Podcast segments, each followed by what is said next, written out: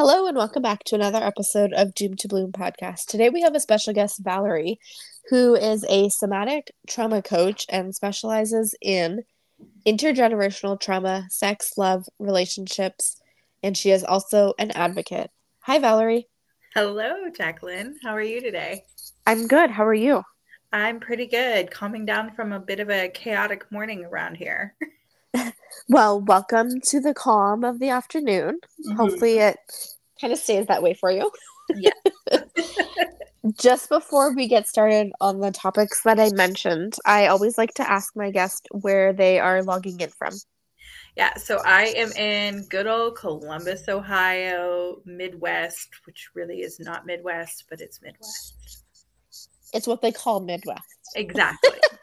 like it doesn't even look Midwest on the map, but whatever. I mean, my sense of direction and geography is really bad, so I feel like I would be one of those handful of people where I would say it's probably Midwest because yeah.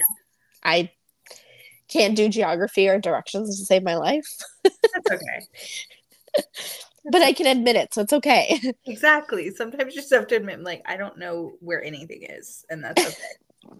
I'm just floating by. Exactly. So, I touched on a few of the topics that you specialize in as a somatic trauma coach. Yeah. So, I'm going to hand it off to you, Valerie, and listen to the journey, the experiences, the insights that you're about to offer us. Okay, well, awesome. So it's funny because, you know, like a lot of my work is based in sex, love, and relationship, but I also work with business issues, um, career issues, finances. And that's what the majority of my clients at this point are working on. Either they're building businesses, they're trying to grow their businesses, career shifts, and they're also dealing with relationship things. And something I always say to that is the relationship you have with your business, with your career, with your finances, it's a relationship. So those same issues that tend to show up in our romantic relationships, in our friendships, the patterns tend to mirror. And this has always been very true for me. This is literally how I got into this work. Um, I went to college for psych and women's gender and sexuality studies. So basically, I like to research everything and understand why everything is the way it is. And then um, I experienced growing up with a very narcissistic mother. Um, went through a lot of trauma growing up. Went through a lot of trauma as an, a young adult. You know, sexual traumas, the woodworks, and all of the effects started in childhood. Like the blueprint is there, right? So we have this moment in time in our childhood in those formative years where a story gets created and then patterns evolve. And I am no stranger to that myself, just like my clients. And what I noticed as I was finally getting to this breaking point where I had actually been hospitalized for um, an unaliving attempt. And I was forced into therapy. I had tried to get therapist in the past because I went through a really horrible marriage to my daughter's father. Um, we weren't actually married, but like, you know, when you have when you have a home together, shared bank accounts, shared expenses, when you have a child and all of that, and you have to go through the same legal shit to separate, that's a marriage. I don't care what anybody says. That's a marriage. Um, but it was a very toxic and abusive relationship, much like the relationship with my mother. And went through a five year custody battle that um, my mother actually paid him to start. Wow. Oh, yeah. Oh, yeah. Um, as means to get back at me for making her look bad because one, I had a child and she didn't want me to. And two, I basically laid out to her family what I was really experiencing. And, you know, any narcissist does not like to be made to look bad. So she saw an in um, after two years after we separated, and five years later, $25,000 of legal debt. I tried to get therapy. And what I was running into at first were all these therapists that were like, well, so, we want to work on forgiving your mom and getting into a place of understanding. And it immediately defeated me because I felt like, well, where is my validation? Or maybe I am wrong.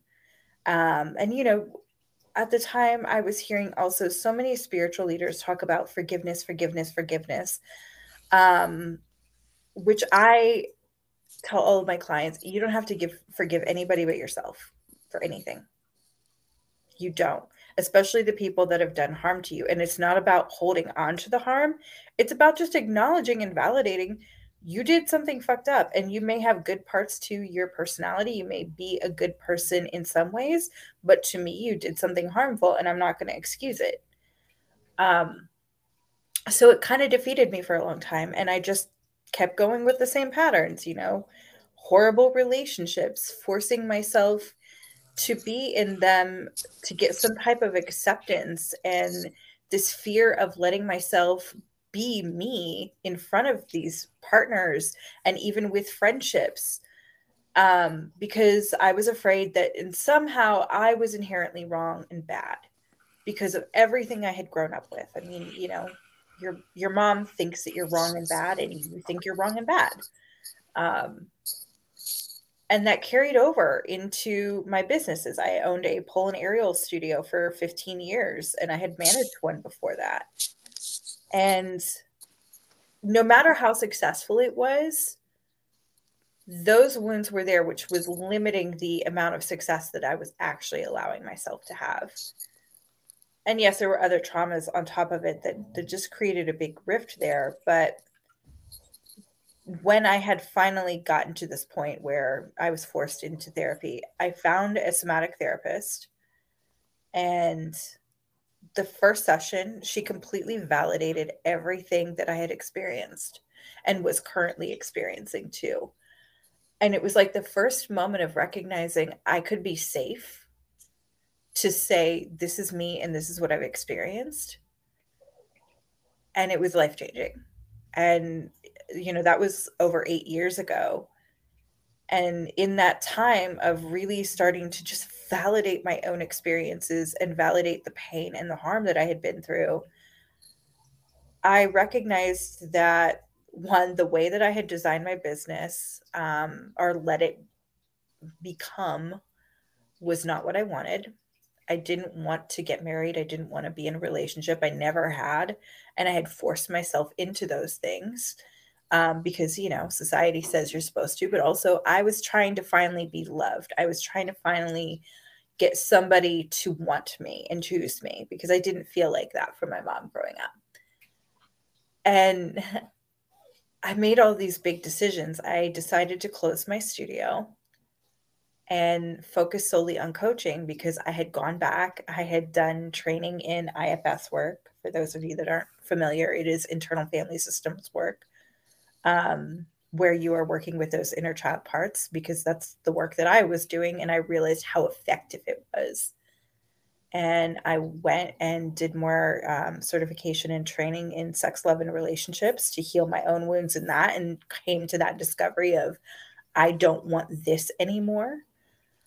And I recognize like I want to help people with this and I want to do this in a way that feels good because there was a sensual movement class that I was teaching within my studio for years where I was already kind of doing this and watching the women and AFAB people that came in, they were feeling so good about themselves. They were feeling so confident and it was stripping away so much shame, so much self-doubt, so much issues of like I'm not enough.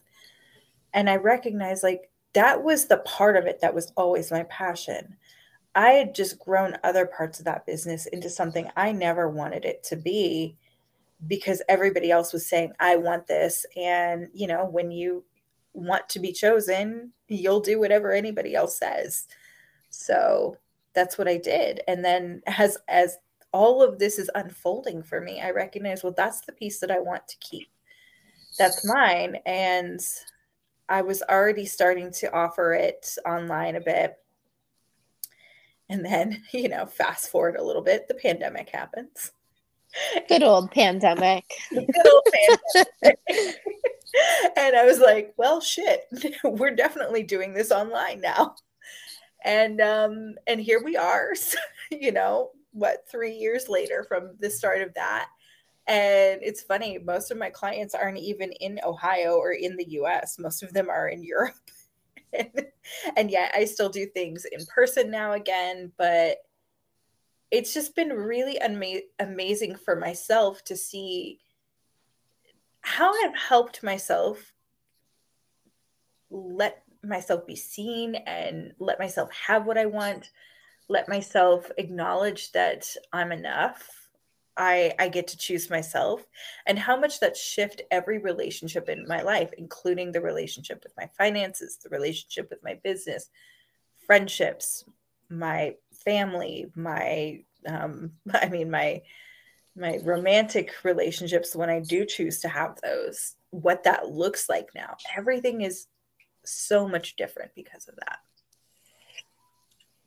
Can you go into more detail about what I think the acronym was IFS, mm-hmm. what that actually entails? Because that sounds very intriguing. Yeah, yeah. And I mean, again, this is like the base of my work. So, IFS, like I said, it is internal family systems work. And essentially, what that is, like, I'm sure a lot of us have heard of shadow work or inner child work.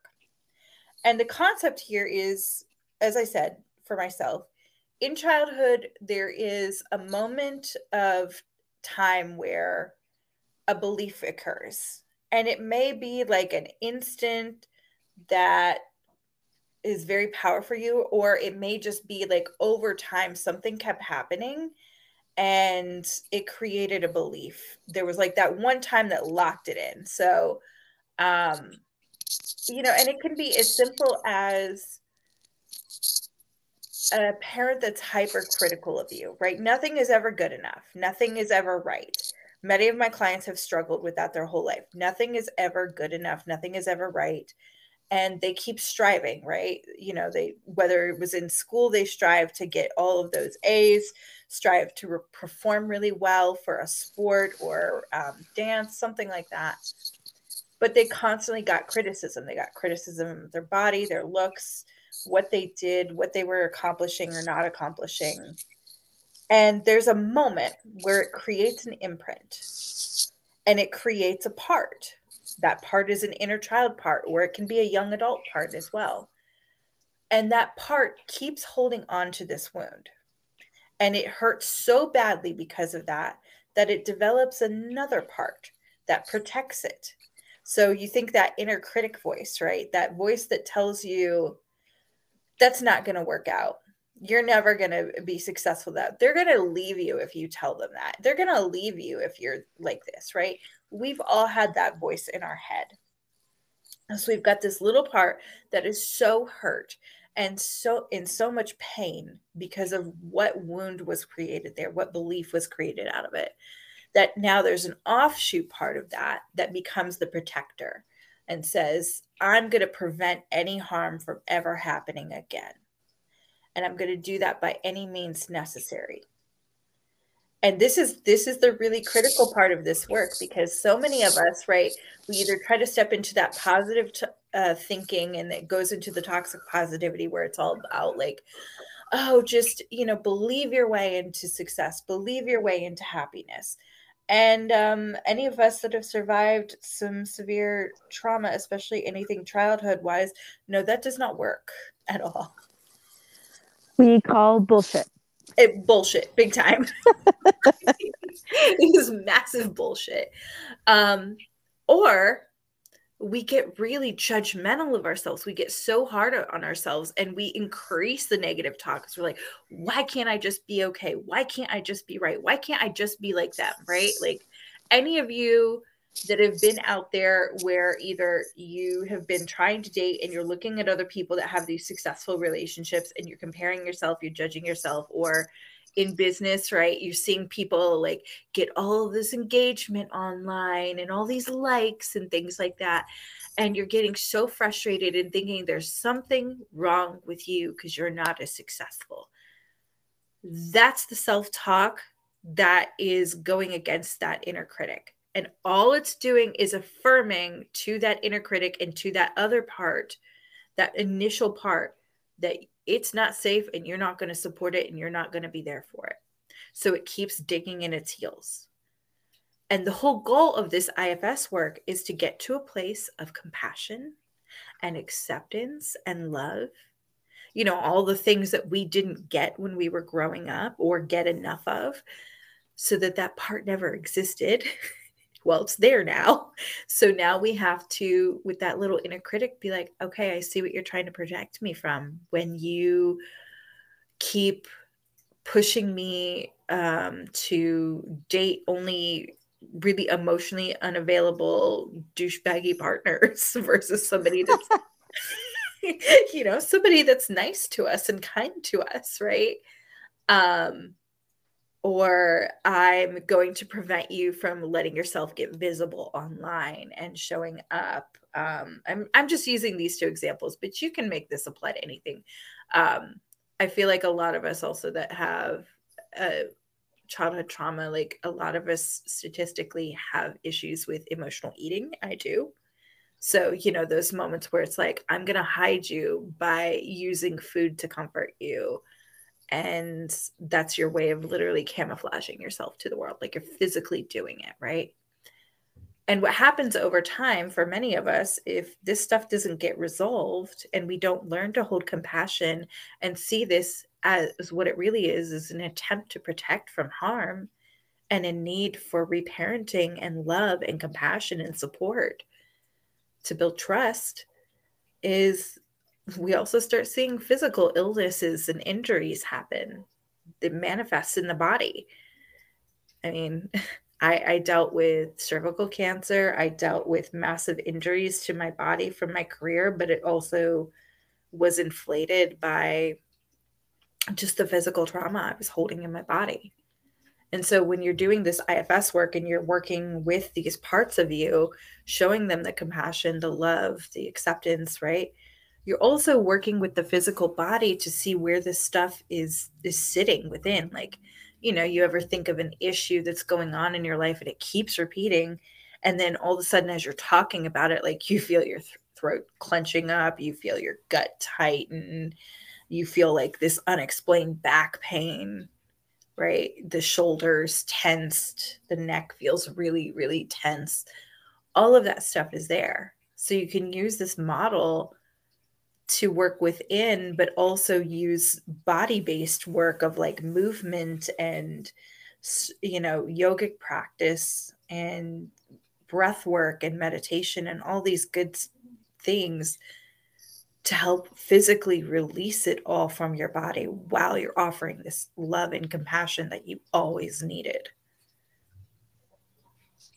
Is this kind of connected to this is more of a new idea to me, so bear with me, but go ahead. Is it kind of connected to the newer let's say studies of how autoimmune disorders are now linking to trauma? You bet your ass it is. yep. Um, and it's funny, um, Dr. Richard Schwartz, who I've trained under, he is the founder of this model.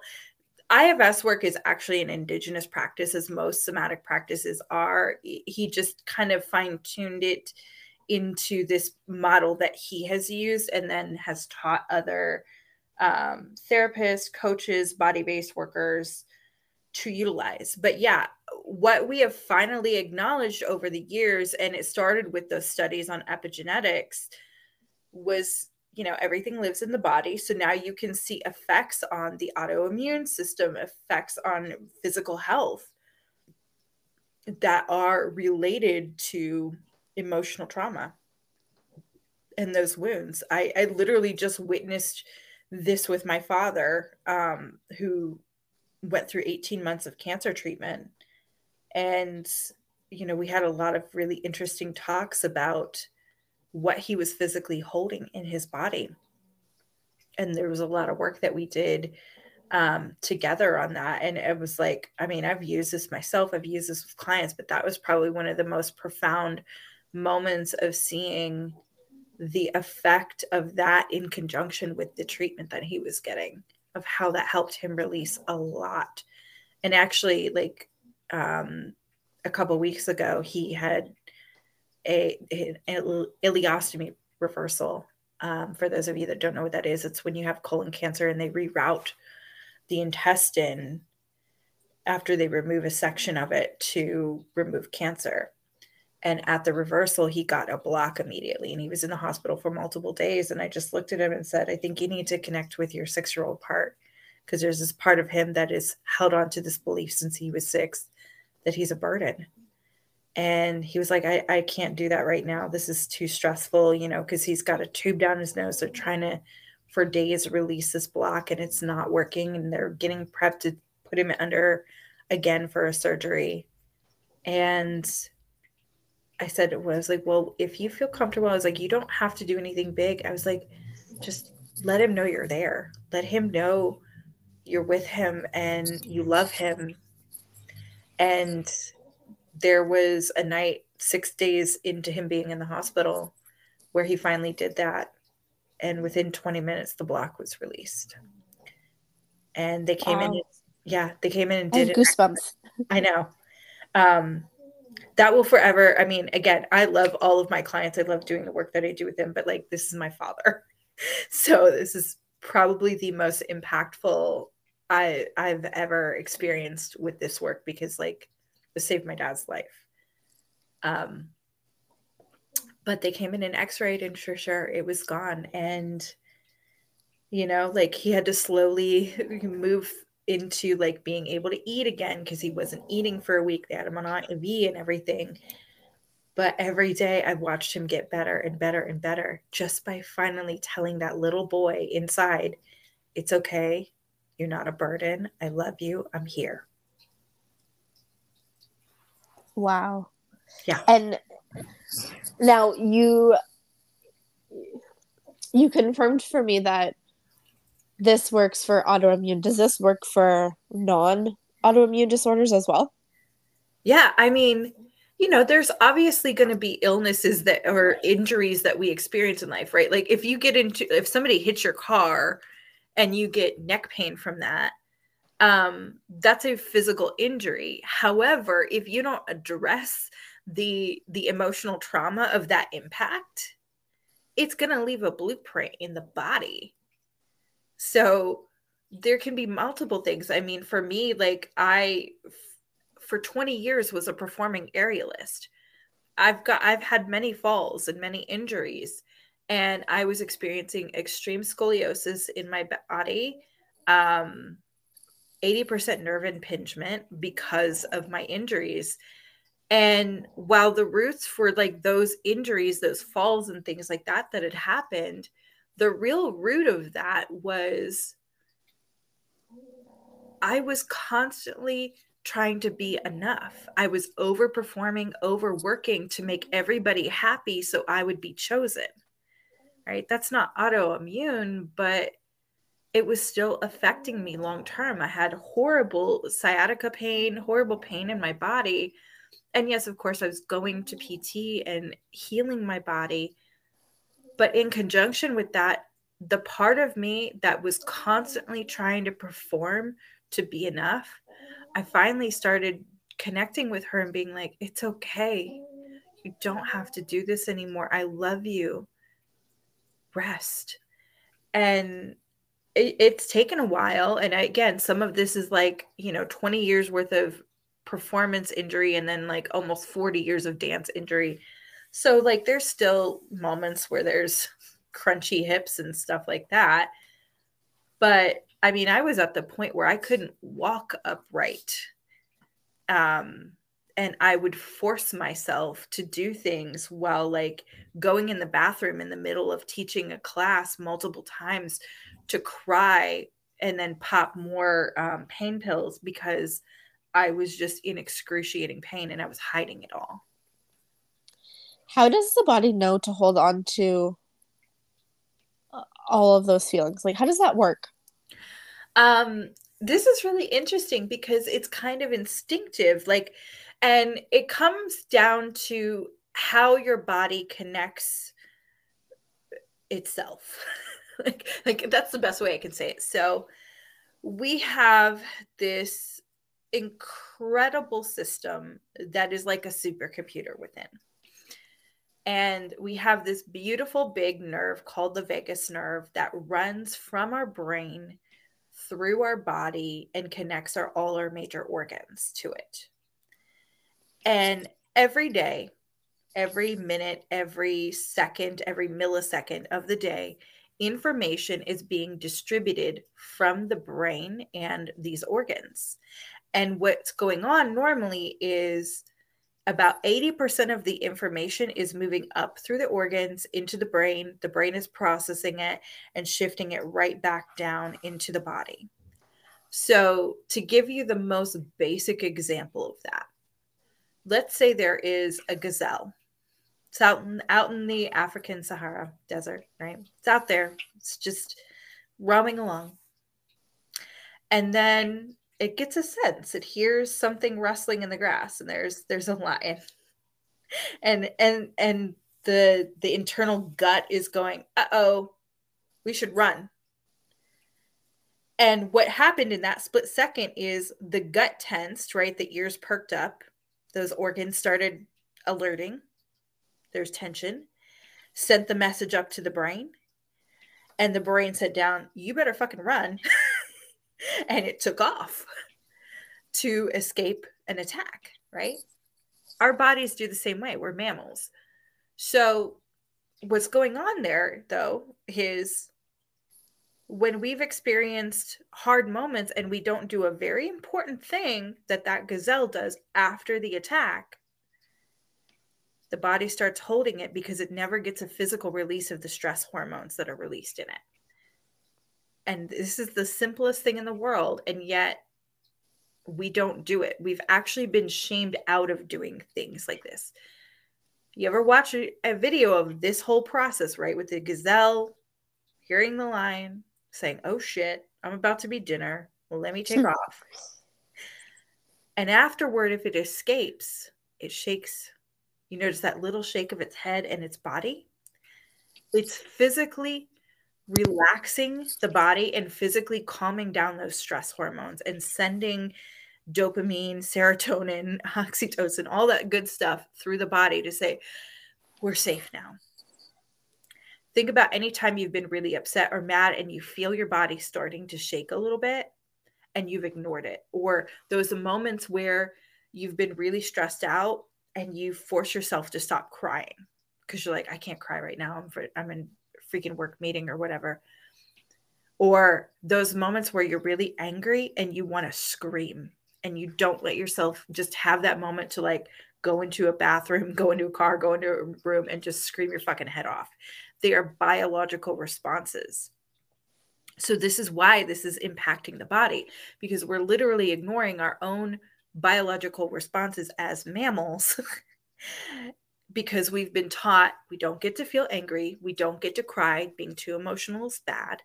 Um, shaking, right? All of that stuff is, is shameful, it's weird, puts us on the outside. We don't want to be on the outside. So we learn to stop doing it.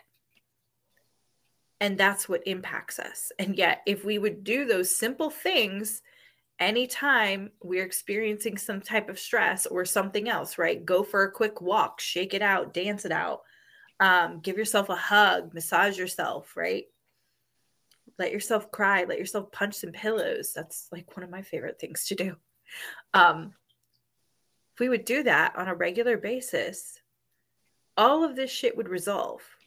But most of us didn't get caretakers that taught us to do that.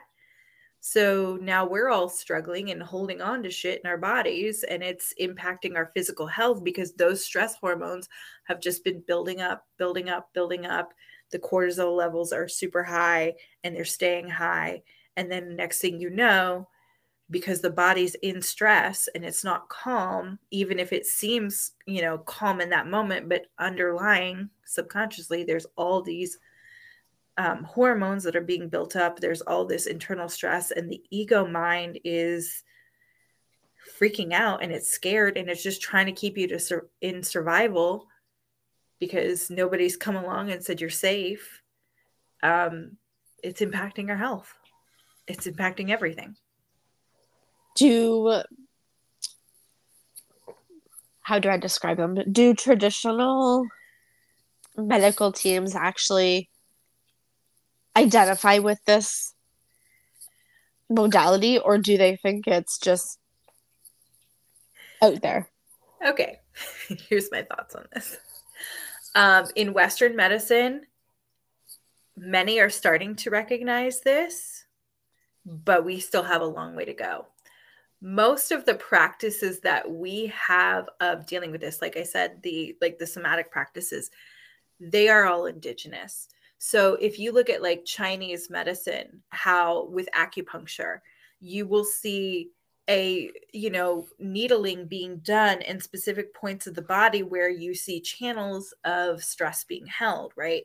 Um, in hinduism which and yoga the chakra centers they are representative of energetic archetypes in the body. So working with them in a physical way helps to shift them and for so many years that information has been demonized and it's a very supremacist idea in our medical system that you know only these methods of like medications surgeries things like that are the only fixes. And this is not to say like we should not be using western medicine at all because i mean again i have gone through cancer treatment my dad has gone through cancer treatment um we would not be here either of us if we did not have those treatments but it cannot be the only thing because our health is not just being impacted physically, there is the emotional and mental impact of that. And recognizing that and seeing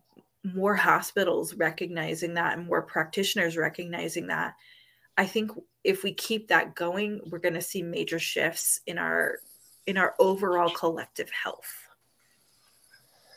I'm kind of surprised that that was your reply because when you said okay, I was like, uh oh, this isn't this isn't a good uh oh. But I'm I'm glad to hear that it is slowly becoming more um I don't want to say aligned, but more welcomed. Yeah.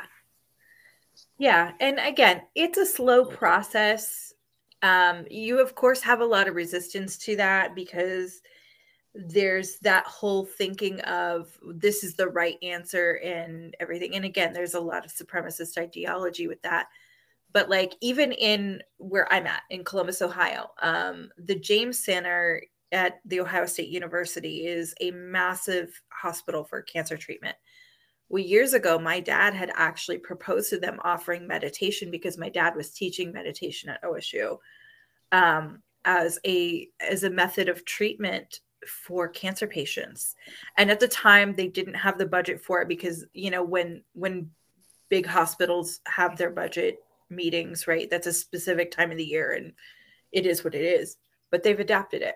A couple years later, they adapted it and they've grown with that with holistic approaches and i've seen more and more hospitals um, even within my city there are a couple of pelvic floor therapists and other p- practitioners that i work with and partner with um, because they will take care of that physiological issue that aspect of it a little bit more where their expertise pulls in. But they have that knowledge that this is not just you know a oh well, you have an in a standing injury. This is just affecting you physically. There's probably something more there that needs to be dealt with.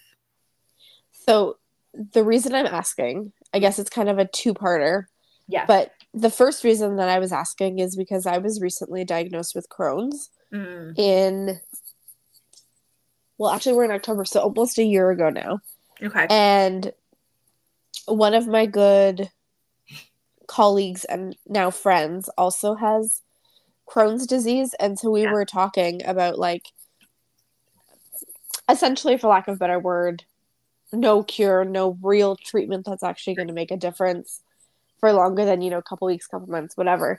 And so I ended up researching about it. And there was these studies that started coming up that said you know, if you experienced A, B, or C, that might be likely why you were diagnosed with this. If you experienced, yeah, and I can't even think of what they were now off the top of my head because that was a year ago, but right, that was part of the reason I was asking. Yeah. Is like on a personal level, but then also with the work that I do, um, in working with those that are low income and struggle with addiction, mental health, trauma.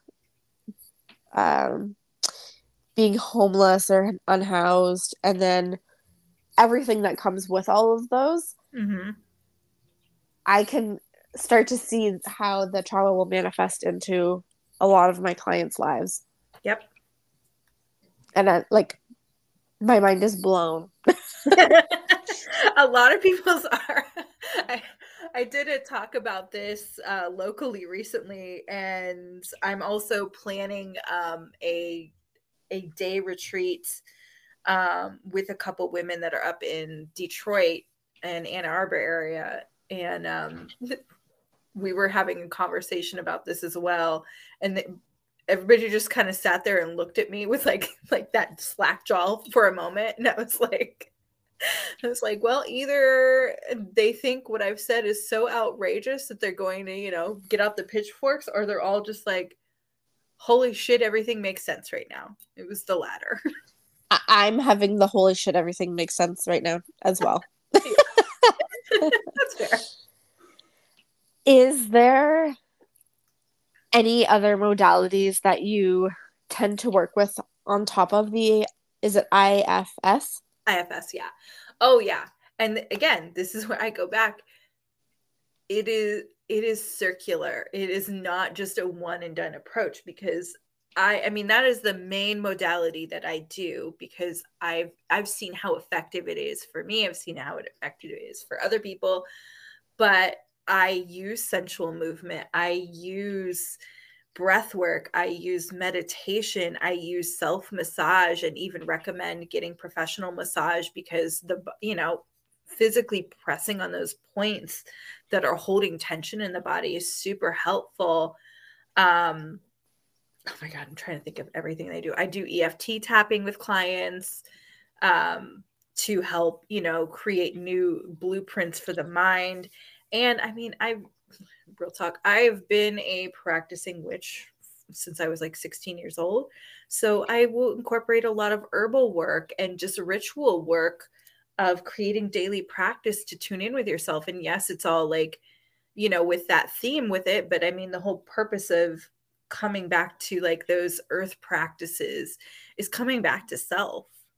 So that's a big one. But yeah, like IFS work, and I would say breath work, meditation, and sensual movement are my biggest, biggest tools that I use because they're so powerful.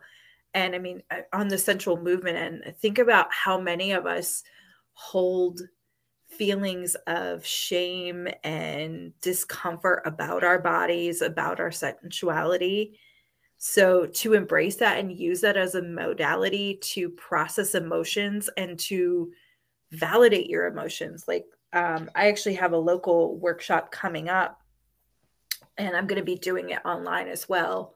Um, where one of the one of the movement practices we're going to do in it is accessing anger through sensual movement and allowing ourselves to express it in a way that feels pleasurable to our nervous system so we destigmatize the shame that we feel around it um, can you send me that workshop info? Yes. like, for personal reasons. Asking for a friend. Right. um, the other question I had for you, Valerie. Um, EFT. So I've been hearing this more and more over the last, I don't know, maybe six months. Like up until the last little while I haven't really heard of it before. Yeah. And now all of a sudden I'm hearing it more and more. Is this a new modality or is this just something that's making more traction now? It's making more traction. It's been around for a while. Um, it was actually developed at first to treat anxiety. Um, it works very similarly to EMDR. So, like a lot of us are hearing about EMDR suddenly too, which is under the somatic scope. Um, where you are hitting meridian points on the body while you're affirming new statements. And it has to be very specific to you for it to work because otherwise like if it's if it's not hitting that nerve you know that thing that your ego brain needs to hear to feel safe because a lot of us demonize the ego brain and yeah i'm like no this is like a little inner child you that needs to feel safe but like it needs to really speak to that. So while you're hitting these points on the body you're coming up with phrasing and a script essentially and it can be off the cuff or you can have it pre-planned or you can have it guided. Like i will do it guided with my clients. Um so they can just focus on doing versus like coming up with it and doing. But what so, you're go ahead. I was just going to say so is it like a positive affirmation about the body or yourself um alongside tapping? Yes essentially but we're creating a whole script. So what we're doing at first is we're looking at like okay what is the issue? What are the surrounding um, issues from that issue or problems from that issue right? So it's like um, to give an example with a client that i recently used um, there was this whole issue of feeling like needing to over explain herself so she wasn't showing up authentically when she was going to all these networking events because she, from a very young age she learned to over explain herself to justify her existence to her family. Um, so she's not being authentic which means really hard to network and get a job when people don't feel connected to you and, and she's in uh, europe so you know there's a whole different mindset there than in the US on how we network, right? We're not trying to play fake games over there. So we have all these issues around it. So we're we're hitting on all those points and offering first like a statement when you're tapping on those particular statements and issues of and I deeply love and accept and forgive myself for this. And then you go into the reaffirming of the new belief, what, what is actually true.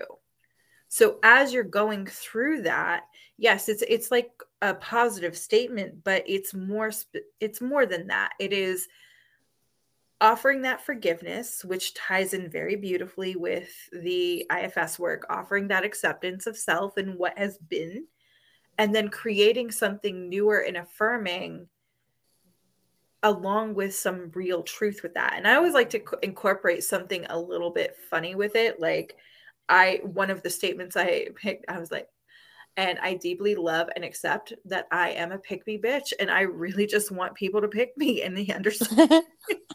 you gotta have fun with it, right? Exactly. And you know, it made her giggle, but I'm like, that's the thing. It brings pleasure into the brain. So that little ego is like, oh, this is safe. Okay we'll we'll do this. We can get on board with this.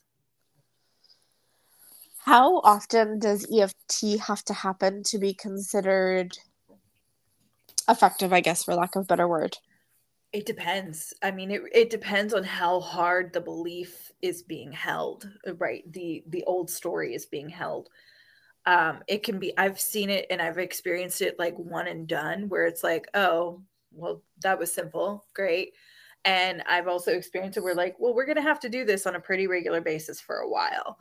It really just depends on how hardwired something is. And I personally have felt like combining that as a practice that complements IFS work and things like that is really effective because then we're really, really getting to the nitty gritty of why it was created. Um, but yeah, it, it really just depends on the person. Interesting. Mm-hmm. Does it also depend, like you said, how deeply they're holding onto it, but does it also depend on how long they've kind of held on to that belief for? Yeah, I mean, and I think that's that's kind of the is that causation or or correlation, right? Because obviously, if we've held on to something for a long time, there's probably some pretty deeply rooted core wound there and a lot of offshooting wounds with it versus like if we address that little offshooting wound you know that little thing that's a that's been created because of that that usually it's it's a little fresher it's a little newer it's not as deep so we can clear away that and then go in for the deeper things. I always kind of explain it like if you imagine a tree the um the longer term held stuff is that that big trunk right that's your core wound and then off of it has grown all these little branches of little moments, little things that have happened, little things that, that have impacted us. So, like cutting off those branches, you know, it doesn't take a whole lot of effort. That big trunk, though, that that's usually going to take a little bit more time.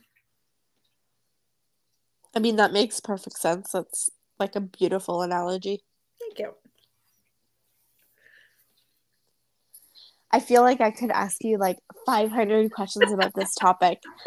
it's it's like relatively new territory for me in general. Yeah. And then when it, I can connect it back to like my body or myself, I'm like, mm-hmm. Holy shit! Like maybe this does make sense. Maybe this is why this is a thing, or yeah, this isn't a thing, right? So yeah. Well, and you know, I always tell people too, I'm like, what do you have to lose from trying it? Even if it's not your thing, even if it doesn't end up being the thing, all you're doing is creating that openness to see what's going to work for you. That's it. And if it doesn't work, you hop on to the next modality. Exactly. Is there typically a time stamp or length of time for I IFS to work? Um, I mean, it again, this all is dependent on the person. Most of my clients are pretty aware of their shit. so, like, I, in my one on one package, it's 13 sessions, and we usually meet every other week. And what we'll do is like really start on the work and then start creating those steps to work through things, doing whatever strategies like externally we need to do to keep going back and, and keep reaffirming things and for some people, that is more than enough. Um, for some people, like I have a couple clients that I've worked with for like a year and a half or more.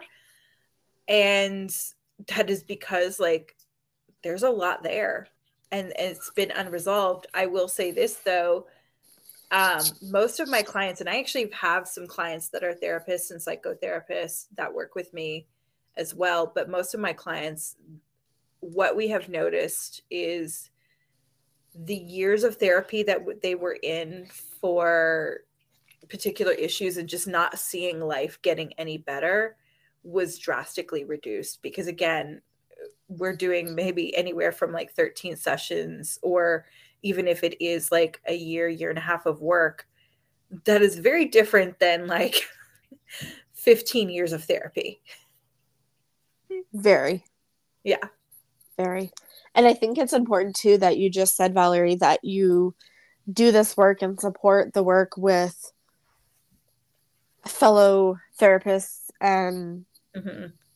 and the like, right? It shows that not just non-professionals yeah struggle and deal with these things right everybody does i mean i still have my therapist i i've joked with her i'm like if, if you ever leave I will low key stalk you. She's just that sounding board for me. That I'm, you know, I've got great friends. I've got a great relationship with my dad, but she is that sounding board for me. And while we're not working on big trauma, like actually recently, I had a really big moment where she was like, Yeah, I'm de escalating you from being diagnosed with CPTSD. Um, that was huge huge for me because I don't I don't present anymore like that but I need that person in my corner that when I am struggling when those little things pop up I can go in and get the support that I need. And we all need that. That's why I always practice and preach therapy to everybody. It's almost like I should be um a spokesperson for like therapy. yeah. like that that that quintessential spokesperson on all the commercials be like, please, just go. Just do it. Yeah. Even incorporate some Nike in there, you know? Yeah. exactly. Well, Valerie, I usually ask for words of wisdom or words of encouragement or support mm. for anybody that is kind of in the depths of their trauma or struggling. And I feel like you gave a lot of wisdom. So I'm wondering what's the first thing that came to your mind when I asked you that? First thing that came to my mind is all of the answers are inside. You already have them. Ooh, you gave me goosebumps. Yeah.